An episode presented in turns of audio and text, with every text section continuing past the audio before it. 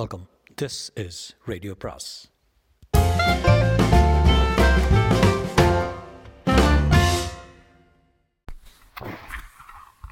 அனைவருக்கும் அன்பு வணக்கம் சுஜாதாவின் ஒரு பிரயாணம் ஒரு கொலை இதில் ஒரு பிரயாணம்ங்கிற அஹ், நாடகம் முடிஞ்சு போச்சு நாலு பாட்டில் இனி ஒரு கொலைங்கிற நாடகத்தோட முதல் பாகம் ஒரு கொலை காந்தாமணி வயது இருபது சீதாராம் ராவ் வயது ஐம்பத்தி ஐந்து ராஜு வயது இருபத்தி நாலு கான்ஸ்டபுள் ஒரு கான்ஸ்டபிள் சர்க்கிள் இன்ஸ்பெக்டர் கான்ஸ்டபிள் இரண்டு வசந்த் வயது முப்பது ஸ்ரீகாந்த் வயது பதினெட்டு நிகழ்காலத்தில் தொடர்ந்து செல்லும் ஓரங்க நாடகம் ஏறக்குறைய நூற்றி பத்து நிமிடங்கள் மாலை ஒரு ஆறு மணி மேடை அமைப்பு நாடகத்தின் மேடை ஒரு பெண்ணின் அறை நாடகத்தின் நிகழ்ச்சிக்கு தேவையான சாதனங்கள் மிகவும் சொற்பவை ஒரு டெலிஃபோன் மேடையின் பின்பகுதியில் ஒரு மானசீக அறைக்கு செல்லும் கதவுகள் வலதுபுறத்திலிருந்து தான் எல்லா பாத்திரங்களும் பிரவேசிக்கிறார்கள் அறை ஒரு மாடி அறை என்கிற உணர்ச்சியை ஏற்படுத்தினால் நலம் மேடையின் முன்புறம் ஒரு பாகத்தில் பாத்திரங்கள் நடப்பதற்கும் நடிப்பதற்கும் கொஞ்சம் தாராளமாக இடம் தேவை உட்காருவதற்கு ஒரு சோஃபா தேவை சுவரில் படங்கள் கேலண்டர்கள் இருக்கலாம் அவைகளில் காந்திஜியின் மூன்று குரங்குகள் படம் கண் கை க- காய் காது பொத்தின குரங்குகள் கதையின் சம்பாஷணையில் வருகிறது ஒரு கொடி அதில் சாரிகள் தொங்கிக் கொண்டிருக்கலாம் ஒரு ட்ரெஸ்ஸிங் டேபிள் வேண்டும் சிறிய மேஜை ஒன்றில் பத்திரிகைகள் புத்தகங்கள் செய்தித்தாள் ஒன்று மேடை அலங்காரம் பொதுவான நாடக ஓட்டத்திலிருந்து டிஸ்ட்ராக்ட் செய்யாமல் இருக்க வேண்டும் சுவரில் ஒரு கடிகாரம் வேண்டும் இயல்பாக ஓடிக்கொண்டிருக்கும் கடிகாரம் இந்த நாடகத்தின் அழுத்தம் மிக இயல்பான பேச்சிலும் சில சமயம் ஒன்றுபட்ட செயல்களிலும் தான் இருக்கிறது ஒரு பாத் ஒரு பாத்திரம் நாடகம் பூராவும் வருகிறார் திரை விலகும்போது மேடையின் நடுவே ஒரு இளம் பெண் நின்று கொண்டிருக்கிறாள் அப்போதுதான் அலுவலகத்திலிருந்து வரும் தோற்றம் அவள் மேடையின் வலதுபுறத்தை நோக்கி கொண்டு நிற்கிறாள் அவள் பெயர் காந்தாமணி காந்தாமணி வாங்க சார் வாங்க ஒருவரும் வரவில்லை வாங்க சங்கோச்சப்படாதீங்க சீதாராம் ராவ் சுமார் ஐம்பத்தி ஐந்து வயது நுழைகிறார் அவர் ஹேட் கோட் டை பேண்ட் கொஞ்சம் தொலைதொல அணிந்து கொண்டு தன் ஷூக்களை கையில் தூக்கி கொண்டு வந்து பையன் நடந்து வருகிறார் his walk sets the initial hilarious mood of the play அறையை சுற்றிலும் பராக்கு பார்க்கிறார் ஷூ ஏன் கட்டினீங்க ஷூ போட்டுக்கிட்டே வரலாமே இது கோயில் இல்லையே புதுசு காலை கடிக்கிறது சனியே இதான் ஒரு ரூமா பேஷ் சின்ன ரூம் சார் தூசி தட்டுகிறாள் பாத்ரூம் எங்கே இருக்கு இடது பக்கம் காட்டி அது பெட்ரூம் அதுக்கு அப்பால பாத்ரூம் ஏன் போகணுமா இல்லைம்மா நான் போகணும் உன்னை கொண்டு விட்டுறேன் என் காரியம் முடிஞ்சு போச்சு நான் மேலே வர்றதா இல்லை சும்மா நீ கூப்பிட்டியேன்னு வந்தேன் நான் வரட்டுமா ஏன் சார் எங்கள் வீட்டில் ஒரு காஃபி சாப்பிடக்கூடாதா அப்படி இல்லை வேறொரு சமயம் சாவகாசமாக வர்றேனே என் காஃபியை கண்டா அவ்வளோ பயமா உங்களுக்கு உட்காருங்களேன் உட்காரக்கூட மாட்டிங்களா உட்காந்துட்டேன் சரிதானே ஷூவை கீழே வைக்கிறான் ஹேட்டை கழட்ட மாட்டிங்களோ எந்த ஹேட்டு உங்கள் தலையில் போட்டுட்ருக்கீங்களே போட்டுண்டு இருக்கேனா என்ன? தலையை தொட்டு பார்த்து கொள்கிறார் அதனுள்ள இருந்த கர்ச்சீஃபை அப்போவே கர்ச்சீஃபை அப்போவே பிடிச்சி தேடிட்டு இருந்தேன் ஹேட்டை அருகில் வைக்கிறார் தலையை கைக்குட்டையால் துடைத்துக் கொள்கிறார் சரியா தான் உட்காருங்களேன் ஏதோ டாக்டர் வீட்டில் உட்காரப்பில் உட்காந்துருக்கீங்களா ஒரு நிமிஷம் இருங்க காஃபி கொண்டு வர்றேன்னு கதாமணி காஃபி வேண்டாம் நான் இந்த வேளையில் காஃபி சாப்பிட்றதில்ல எனக்கு புரிஞ்சு போச்சு சார் எனக்கு புரியலையே என்ன நீங்கள் ஏன் காஃபி சாப்பிட மாட்டேங்கிறேன் ஏன் காபி சாப்பிட மாட்டேங்கிறேன்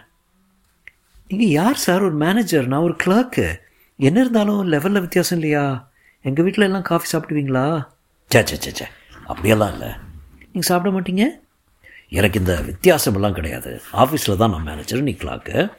அதெல்லாம் வெளியில் இல்லை வெளியில் நான் ஒரு மனுஷன் நீ ஒரு பெண் நான் ஒரு ஆண் நீ ஒரு ஆணி நீங்கள் ஏன் சார் சாப்பிடுவீங்க இந்த என்ன சார் சாப்பிடுவீங்க இந்த இந்த வீ இந்த ஏழை வீட்டில் சாப்பிட்றேன் கொடு நான் தான் பைத்தியக்காரி மாதிரி வித்தியாசங்கள்லாம் பாராட்ட மாட்டீங்கன்னு இப்போ காப்பி குடிக்க போறியா இல்லையா ம் சட்டுன்னு போட்டுட்டு வா விஷம் மாதிரி ஏறின்னு இருக்கும் ஒரு நிமிஷம் சார் போகிறாள் இடது பக்கம் நோக்கி பாதியில் தயங்குகிறாள் காஃபி வேணுமா இல்லை வேறு ஏதாவது சாப்பிட்றீங்களா வேற ஏதாவதுன்னா காஃபியை விட ஸ்ட்ராங்கா சாராயமா ம் பேசப்படாது இன்னைக்கு என்ன கிழமை வியாழக்கிழமை நான் வியாழக்கிழமை குடிக்கிறதில்ல பூஜை ஆமாம் சாராயமெல்லாம் வேற வச்சிருக்கியா என்ன நீ நல்ல பொண்ணுன்னு நினச்ச நான் இல்லை சார் என் அண்ணன் ஒருத்தர் இருக்காங்க இங்கே இருக்கானா பாதி எழுந்திருக்கிறான் இல்லை டூர் போயிருக்கிறான் வர நாலு நாள் ஆகும்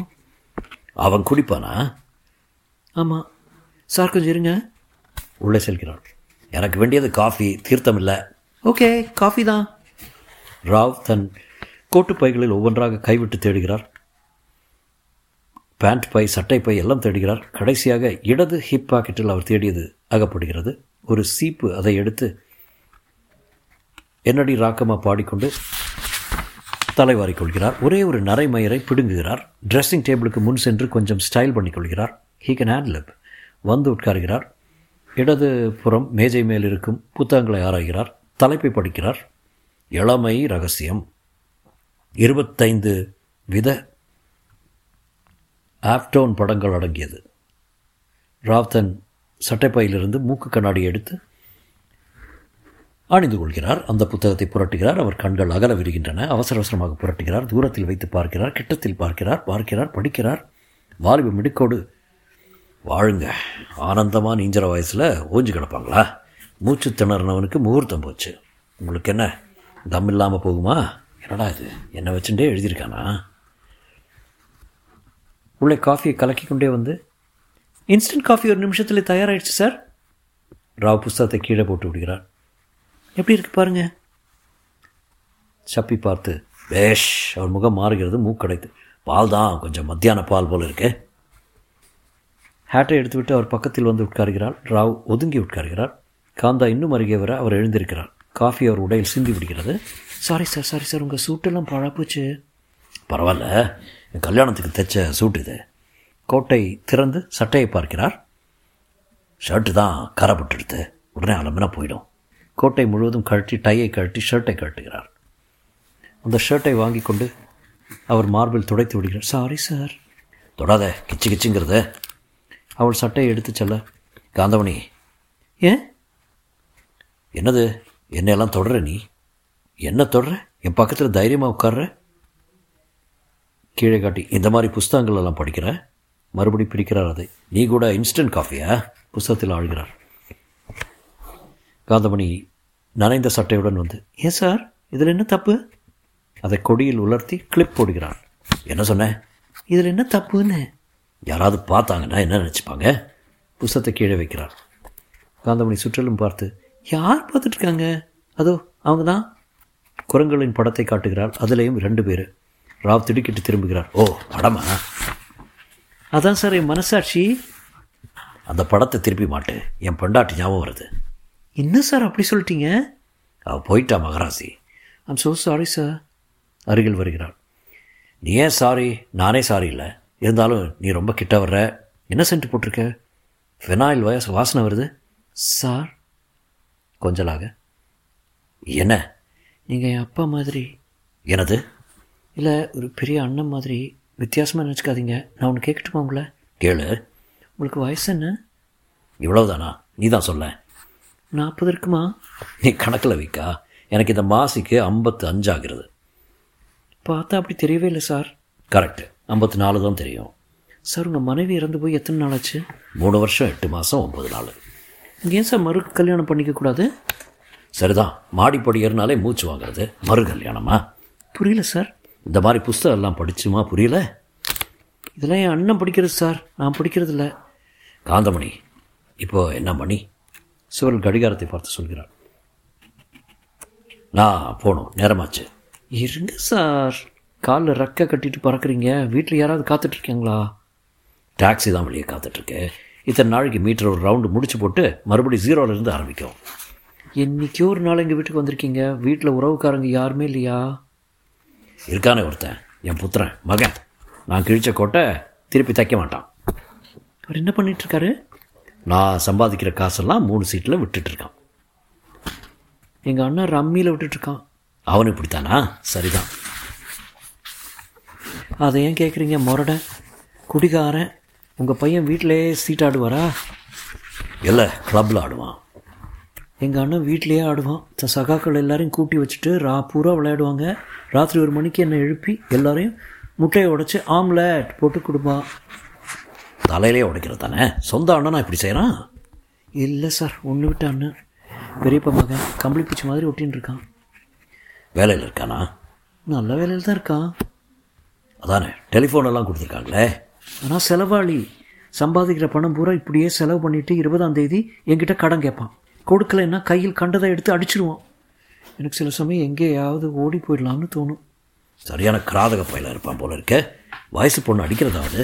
அஞ்சு நாளைக்கு டூர் போயிருக்கான் கொஞ்சம் நிம்மதியாக இருக்கேன் இளமை ரகசியம் புத்தகத்தை எடுத்து புஸ்தகம் படிக்கிறான் பாருங்க அதானே ரொம்ப மோசம் புரட்டுகிறான் உலகத்தில் என் அண்ணன் மாதிரி கெட்டவங்களும் இருக்காங்க உங்கள் மாதிரி நல்லவங்களும் இருக்காங்க ஐஸ் வைக்காத ஜலதோஷம் பிடிச்சிக்கோ ஆமாம் நீ தனியாக போய்டுற தானே ரொம்ப தடவை அப்படி தான் யோசித்தேன் சார் ஆனால் தைரியம் வரல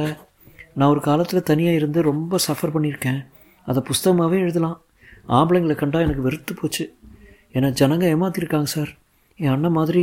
ஒரு முரட்டு பயலோட பாதுகாப்பு சில வேளையில் தேவையாக இருக்குது பஸ்ஸில் வரும்போது போகிறபோது எவ்வளோ சின்ன சின்ன சங்கடங்க தெரியுமா மறப்பாங்க தொடுவாங்க என்னம்மா தனியாக போறியா நாங்கள் ரெண்டு பேர் இருக்கோம் வரலாம்பாங்க அவள் கீழே இருந்து காஃபி கோப்பை எடுக்கும்போது அவள் சாரி மார்பிலிருந்து நழுவுகிறது அஹ், இந்த மாதிரி ட்ரெஸ்ஸில் அலட்சியமாக இருந்தால் பஸ்ஸில் முறைக்கத்தான் முறைப்பாங்க சட்டை காஞ்சிட்டு தான் போகிறேன் நான் போகணும் போய் தொட்டு பார்த்து பாதி பாதி காஞ்சிருக்கு பாக்கி பாதி வீட்டில் காயட்டும் எடுத்துட்டு வா நான் கிளம்பணும் சாக்ஸை எடுத்து மாட்டிக்கொள்ள துவங்குகிறார் பரவாயில்ல கொஞ்சம் ஜில்லுன்னு கிளம்புறேன் கொஞ்ச நிமிஷம் இருங்க சார் நானும் ட்ரெஸ் மாற்றிட்டு உங்களோட வந்துடுறேன்னு என்னோடய வர்றேன் என் வீட்டுக்கா என் பையன் உன்னை பார்த்தான்னா மறுபடியும் ட்ரெஸ் மாற்றி விட்டுருவான் உங்களோட பஸ் ஸ்டாண்ட் வரைக்கும் வரலாம்னு சரி சரி மேலே ஒட்டடை படையறதுக்குள்ள வா முதுகை காட்டி சார் இந்த பட்டனை கொஞ்சம் அவுத்து விடுறீங்களா ஏ என்னது எனக்கு எட்டாது சார் ப்ளீஸ் கண்ணாடியை போட்டுக்கொண்டு அவள் முதுகு பட்டனின் மேல் பட்டனை மட்டும் அவிழ்க்கிறார் பின்னணியில் கதவு தட்டும் சப்தம் கேட்கிறது காந்தா என்று உடன் கூப்பிடும் சப்தம் கேட்கிறது இது யாரு காந்தா ராஜு ராஜு யாரு என் அண்ணன் உன் அண்ணனா அவன் தான் வெளியூர் போயிருக்கதா சொன்னியே தெரியல சார் பாதியில் வந்துட்டானா ஞானக்கண் ஒன்று இருந்திடும் போது நாளை போது நிலை காந்தா என சொல்ல சொல் செல்லமே காந்தா என் செல்லமே ஓகே பழைய பாட்டா பாடுறானே